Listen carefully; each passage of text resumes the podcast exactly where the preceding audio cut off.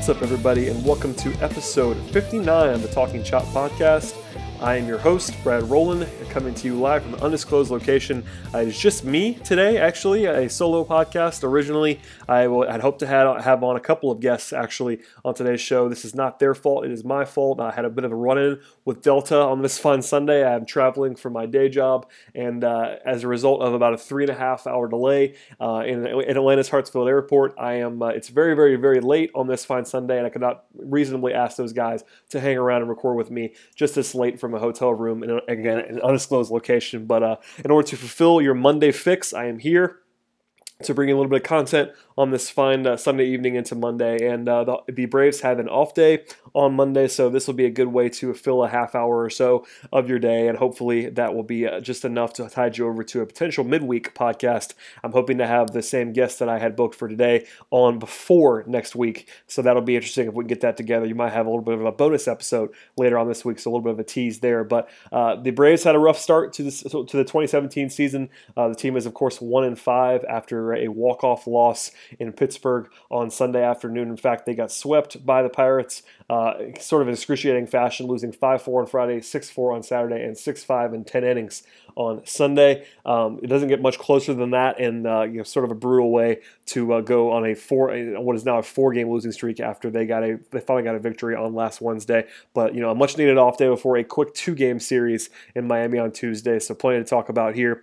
Uh, again, the Sunday result, as we as I record this, t- you know, today's result was uh, it was a Starling Marte walk-off home run against Jose Ramirez. Uh, the Braves actually scratched oh, scratched across a run in the top of the tenth inning and looked to be on their way to a potential victory. But Ramirez actually did not even record, uh, record an out in his appearance, and uh, that was the end of that. Um, on the bright side, there's been a couple of positive performances. I think Julio Teheran's been quite good. You know, 13 innings of you know, zero earned runs. He did allow two runs in this game, but uh, nothing earned. Uh, 10 strikeouts, four walks in 13 innings, and uh, Julio you know, as much as he's uh, not been, you know, probably his absolute best self, has a 0.00 ERA right now, so it's tough to argue with that. Uh, a couple of other guys have been good. You know, Bartolo Colon looked fantastic in his first start. Um, only two hits, only two hits and one earned run allowed. Uh, had six strikeouts and one walk in six innings in the in the Braves' only victory of the season. So a couple of th- positive things to point out. Um, I think you know, aside from that, Matt Kemp would be the, the, the offensive MVP at this moment in time, but Kemp's actually missed um, the last two games. He left. He left with hamstring tightness on Friday, um, and I believe in the sixth inning or maybe the seventh inning, somewhere in the mid to late stages of that game on Thursday.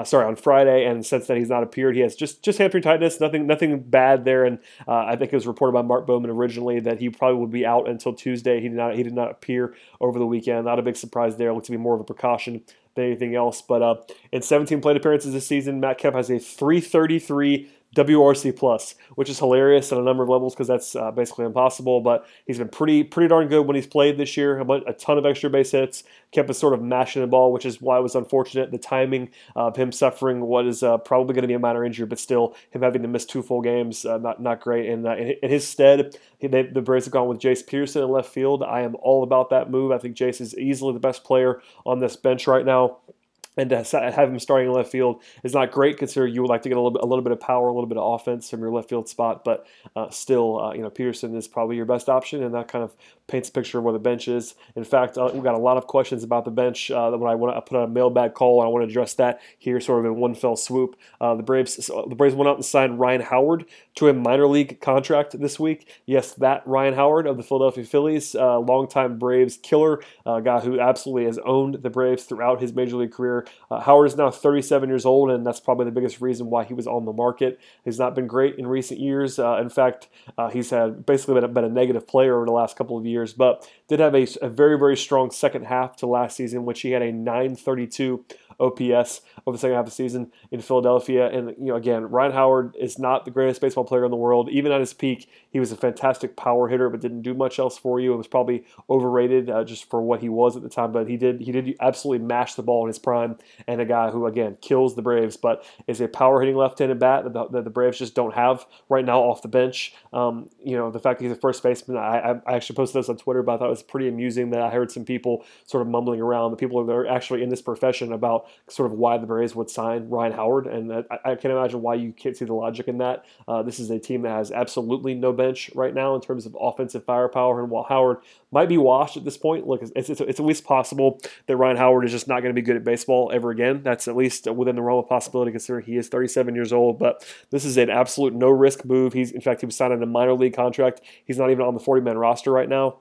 I think if Howard shows really anything in Gwinnett, I think we'll see him sooner rather than later, just because of how ugly the bench has been so far this year and how bad we how, bad we sort of knew it was going to be coming into the season. Uh, again, you know, there's a couple situations this week in which the Braves were really hurt by their weak bench. I think you know I, I, I, sort of ranted and raved about this on Twitter, but uh, the Braves, uh, Brian Snitker turning to Emilio Bonifacio as his first and so I guess primary pinch hitter early in the year with earlier in the in the week with the, with the bases loaded and one out with a full bench. Uh, he had his whole complement of options, and he went with Bonifacio, who swung through a sort of batting practice fastball on the way to a strikeout. And then later in the week, uh, Chase d'Arnaud got a got a high profile at bat. Um, that first game, actually, it's, it's, kind of funny in retrospect because that, that's the game that the Braves won was the game that I'm, I'm pointing out about Bonifacio hitting uh, in a spot that didn't make a whole lot of sense. And later in that game, uh, the Braves used Tyler Flowers as a pinch hitter with no with no one on and two out. Uh, it was basically the inverse of what probably should have happened. And uh, we can get into a Brian Snitker discussion probably later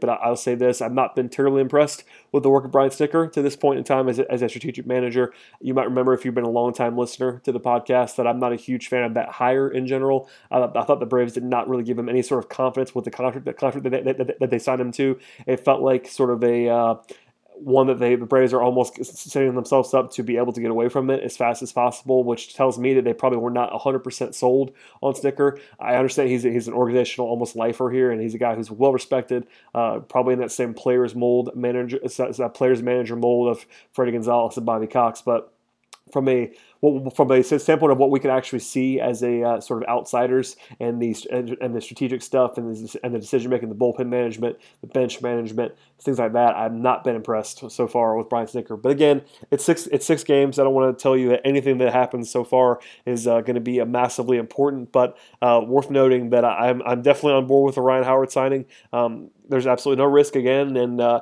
I think I think I'd rather have him personally on my bench than guys like even between d'Arnaud and Recker. One of those guys could easily go away and fa- or or Bonifacio, frankly, if they wanted to go in that direction. If they prefer d'Arnaud to Bonifacio, you don't really need d'Arnaud, Bonifacio, and Peterson on your bench. Obviously, Peterson's the best player of those three guys.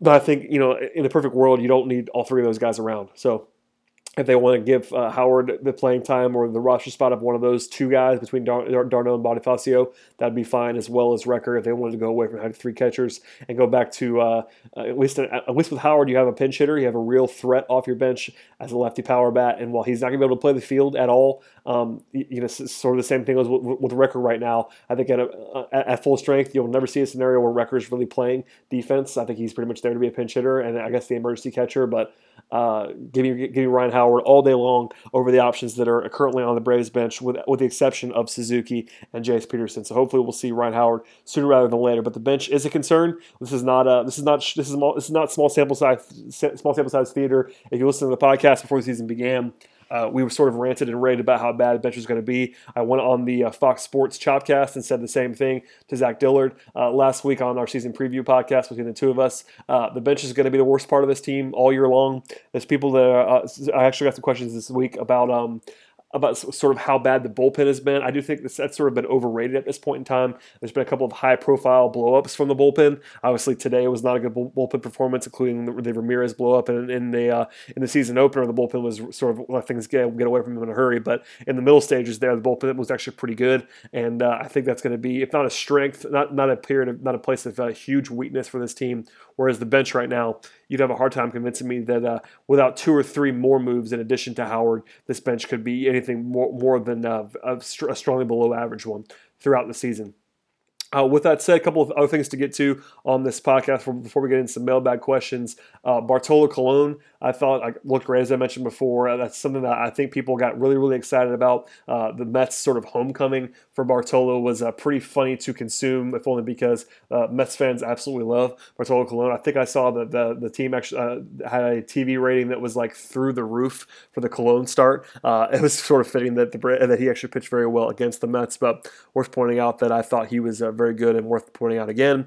Uh, R.A. Dickey, I thought looked re, you know reasonably well in in the game that he pitched. Uh, 4.6, uh, 4, 4.76 ERA is not great in five and two thirds innings, but you know he, he got BABIP to death with a 409 BABIP in that game, and I thought he you know, again, Dickey's not going to guy. I didn't love that signing more than anything in the world, but uh, he's a guy who's going to eat innings.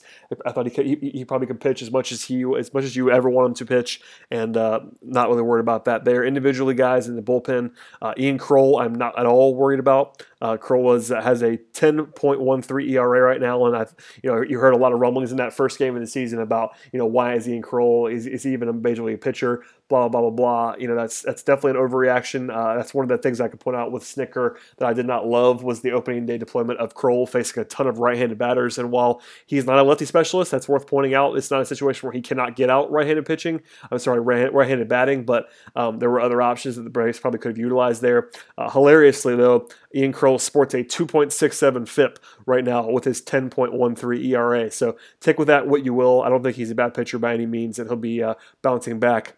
Um, other bright spots um, from the early going, I think Arodys Vizcaino has looked very, very good um, for the most part. Um, Jim Johnson is kind of doing a Jim Johnson impression, which is encouraging. Uh, offensively, Again, this is all small sample size theater, but uh, you know Freddie Freeman's looking like Freddie Freeman to me, uh, sporting a very impressive uh, slash line at this point in time, and uh, he's been the best player uh, on the team. You know, Matt Kemp's numbers are better, but uh, with a couple of less games, of course, um, Matt Kemp is, and also his, his, defensive stuff. But Freeman, you know, two two home runs on Sunday. He now has a 179 w, WRC plus for the season. that's pretty good, I want to say about Freddie. he's been pretty pretty darn lights out, and uh, nothing to be said there. You know, a 692 slugging percentage. Uh, yes, sir. With uh, with Freddie Freeman, um, Nick, Markakis had some really uh, sort of ugly struggles early on, but has now sort of picked it up and stopped striking out quite as much. Still striking out too much uh, in a small sample, but actually has a 140 WRC plus in a small amount of time, et cetera, et cetera. No no real disasters offensively aside from you know Kurt Suzuki's had a rough time at the plate in 14 plate appearances. Dansby Swanson has not been fantastic by any means, but uh, you know Dansby had a, Dansby had a home run on Sunday. That sort of uh, hopefully will wake him up a little bit. Uh, he's a guy struggling right now minorly with a I believe an OPS in the low 500s, but I'm not worried about Dansby at all. 29 plate appearances, nothing you can really do about that, and the home run is hopefully a good sign moving forward for the young shortstop. Um, with all that said, we can move on to the mailbag and sort of blow through a couple of these in a hurry. Again, I don't have too much to get to. I wanted to get some some content up on this fine on this fine evening into the morning, but uh, considering this is a solo episode and I don't want to do a ton of uh, you know sort of overarching breakdown stuff on the the problems with the team because again, one, of five is not great, but uh, you know, you're going to have six game sample sizes where things go wrong, and uh, that's worth noting. Um, Jackson Johnson asked, "Do I think Rio Ruiz gets called up before the All Star break?" I would say yes. I mentioned this a couple times on, on previous podcasts, but I think uh, my bold prediction was had something to do with Ruiz um, getting a 100 starts at third base. That seems very, very aggressive, but I think you'll see Ruiz before the All before the All Star break. If it's up to me, uh, I would be even earlier than that, but I think Rio will be up before then, pretty comfortably. Um, second question comes from Matthew Collier. Which hole in the Braves lineup is the first to get a long term fill, third base or catcher? and part two, who fills that hole? Uh, obviously, this fills in uh, pretty nicely with the Rio Ruiz question. Uh, the question is sort of, is he that guy? I'm not sure that Rio is going to be sort of the third baseman of the future for the Braves. I think there's a possibility that that, that absolutely could happen if he could pick things up um, for where he is. He's still very, very young to be even in AAA at this point in time, but because uh, there are other options, you know, Travis Demeritte could end up being at third base at some point. Um, also, Austin Riley could be a couple years away at that at that spot. And I think third base is less of a long term concern by far. If you ask me, you know, gun to my head, who who plays the most games at third base over the next ten years between Ruiz, uh, Demeritte, and Riley, I'll probably go with Ruiz. He's the safest bet. He's the highest guy, but he also has the lowest ceiling of those three, I would imagine. So a lot to get to in terms of the future. But right now, you know, third base is not a great spot. You know, Adonis Garcia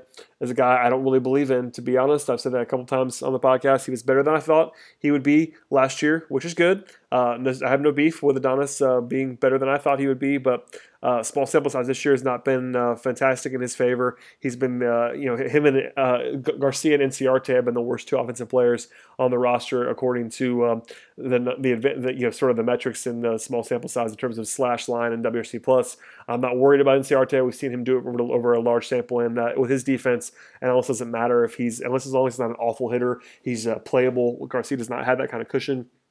Garcia absolutely has to hit to stay in the lineup, and I'm not sure he's going to do that. So I would say uh, third base is the one that I, I, feel better about than catcher. Catcher is sort of a black hole. There's a the Braves have, invest, have invested a little bit recently in some catcher stuff in the minors, but nobody's really close to reaching the major leagues. We've seen that now. I mean, this the major league roster. Uh, you know, God bless Tyler Flowers for having a fantastic year last year, but he's probably more suited as a backup catcher uh, than anything else on a, on a great team. I don't think you want him to be your starter necessarily with some of his issues with his uh, with his throwing and even the fact that his bat played so well last year. I'm not sure you can rely on that uh, in year two of this experiment. But uh, Flowers is fine, but behind them you have Suzuki and Recker, neither of which are intriguing uh, long-term options to be sure, and even short-term options. So you don't really have that next guy that's coming up at catcher. So I think catcher is the bigger concern for me, um, if not in the super duper long term, sort of in the relatively uh, short long term. If that makes sense. In the next two, three, four years, I'm not sure where the team goes with catcher, and they could look to do the go the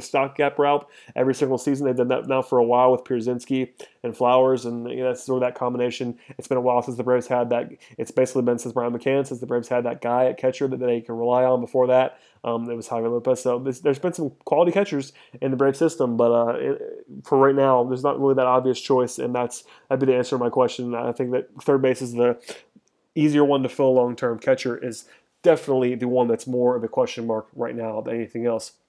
Um, James Autry says, uh, will, will they hand Matt Kemp the MVP, MVP trophy this week or next week? Uh, one thing about Kemp is that he has to come back in the lineup and actually play, and defensively, there's been some issues already. I, don't, I don't think he's looked like he's in such good shape to the point where his defense is suddenly going to be good. But if he hits like he has so far this year, he's going to be in the mix all year long. That's not going to happen, but hey, uh, it's worth talking about just how good he's been so so far in a very very small sample. Um, Michael Blackburn says we're going to address the bench soon, right? Right? Right? And uh, yes, Michael, Michael, I'm sure the Braves are looking out, and I think they've been pretty vocal, if not through the beat writers. Um, been, I think it's pretty pretty much understood that the Braves know they have a bench problem. Uh, Ryan Howard was probably the first domino. There was some interest in Ryan Raburn apparently, uh, according to a couple of reports early in the week. Rayburn is now off the market, but the Braves are at least uh, at least looking under some rocks for some bench help, and we'll see. I think moving forward, we'll see that going. That's going to happen in the future. I got a couple questions about Dansby Swanson. Again, I I did not uh, see anything negative with Dansby so far, to be honest. Um, and in a situation where I'm worried at all about Swanson. Uh, Val Winward asks, uh, the bullpens look terrible for the first week of the season. What changes do we need to make? Uh, no changes at least for now. I mean, you have Mauricio Cabrera, Cabrera coming back from the injury. If he's going to um, be fine, uh, which I think he will be, that'll be a nice infusion of talent. Um, if you want, if you have, if you want a guy to worry about, I would worry about Eric O'Flaherty. To be honest, that's a guy who uh, I think is pretty much smoke and mirrors in terms of what we what we saw in spring. He was fantastic in spring, and I, I made this point early on the podcast. But if his name was not Eric O'Flaherty, if he was a run of the mill guy with the same exact profile and did not have that Braves sort of legacy status. I don't think Phil O'Flaherty would be on this team. That's just me speculating recklessly, but um, I think you're going to have to. That's the one guy I'd be actually worried about. But it's either Roe or Flaherty would be the two guys that you want to up- upgrade from. Uh, the Braves have a decision to make when Cabrera comes back, if, he, if he's 100% pretty soon here, if they want to go back to the uh, four man bench route with the eight man bullpen, or they want to actually get, you know, sort of cut ties with someone in the bullpen. Um, I, you know, my, my money would be on Roe or Flaherty getting the axe if that actually happened. You know, Ramirez gave up the big fly in this game on Sunday, but I think he's a better pitcher, to be honest, than either Roe or Flaherty. So something to watch there. And Josh Collmenter has been pretty bad in a small sample so far, but Collmenter is the long reliever and a guy who the Braves like quite a bit. Uh, as I know, maybe not as a starter, but certainly as a guy who's going to eat, be eating some real innings this season sort of a hybrid role and an emergency starter role if if it comes to that.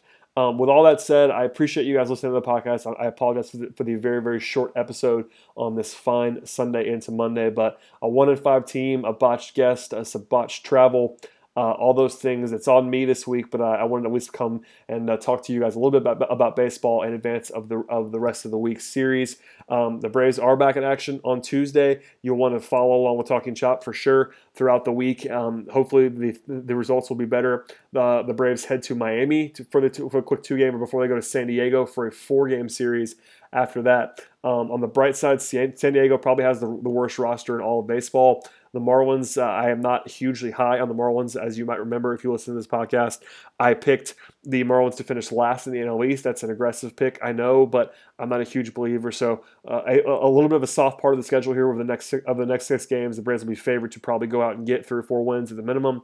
If they can't do that, it might be time a little bit worried about worried a little bit. If, if they go if they go into San Diego, San Diego and lose three out of four, that will not be a great look by any means, considering the Padres are really brutal. Sorry, I, I, I also said go into San Diego. Those games are at home, so I should say that. Um, that's that's of course the SunTrust Park opener on Friday. Uh, w- w- I'm planning on doing a midweek episode, but if I don't hear if you don't hear, hear from me again, uh, please uh, get ready for that for that game. I will not be in the building on Friday night, but I'll be there on Saturday to sort of check out the digs at SunTrust Park. Uh, right now, it looks like it's going to be Mike Foltynewicz. Could be Julio Teheran, actually, uh, in that opener on Friday. There's a little bit of uncertainty here. The Braves sort of lined things up for it to be uh, Foltynewicz because of the fact that they had to skip R.A. Dickey in Pittsburgh, but they could go with with Teheran because of the fact that um, the schedule breaks down with with, with the uh, Braves having two off days. They could run Julio out there on regular rest and have their guy on the mound for the opener. That would not blow me away, but no official word at this point in time. Keep an eye on TalkingChop.com. We'll definitely have that up for you as soon as that is official. That will uh, it'll either be Julio or Foltynewicz, or they could go with they could go with Dickey if they want to. They can do whatever they want to in that game because of the fact that they have two days off and a four day period on Monday and Thursday. So you have to survive Monday and Thursday without baseball, but uh, if you can do that, the reward is a four game series against the Padres in which the Braves should be able to pick up some wins. So if you've not subscribed to the podcast on iTunes, please do that for us. Leave us some five some five star feedbacks as well. If you uh, if you like the show, please tell them or tell us if you don't like the show, but don't leave don't leave a one star review unless you want to just be mean to me. but um, we're also available on SoundCloud where, where the podcast is hosted, and of course TalkingChop.com where every single podcast episode goes up with a little bit of a listening guide. So if you like to do that and support the uh, the site at the same time, please go ahead and do that. So thanks for your patience about the podcast. Hopefully we'll be back in a couple of days, and if not, we'll definitely be back on Sunday to sort of wrap up the SunTrust Park uh, opener Friday, Saturday, and Sunday, and get back on a regular schedule in advance of next week. So thanks as always for listening. Stay tuned, enjoy your week, and uh, go Braves.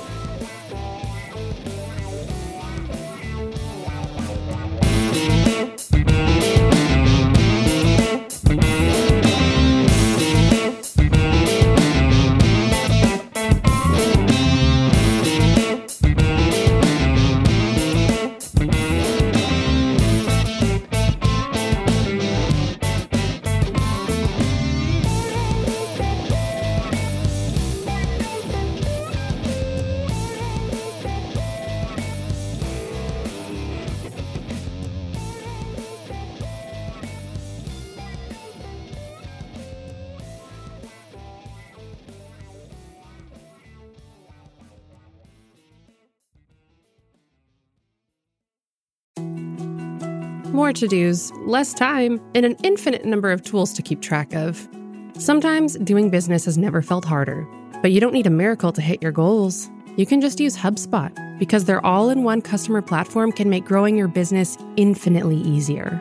Imagine this high quality leads, fast closing deals, wildly happy customers, and more benchmark breaking quarters. It's not a miracle, it's HubSpot. Visit HubSpot.com to get started today.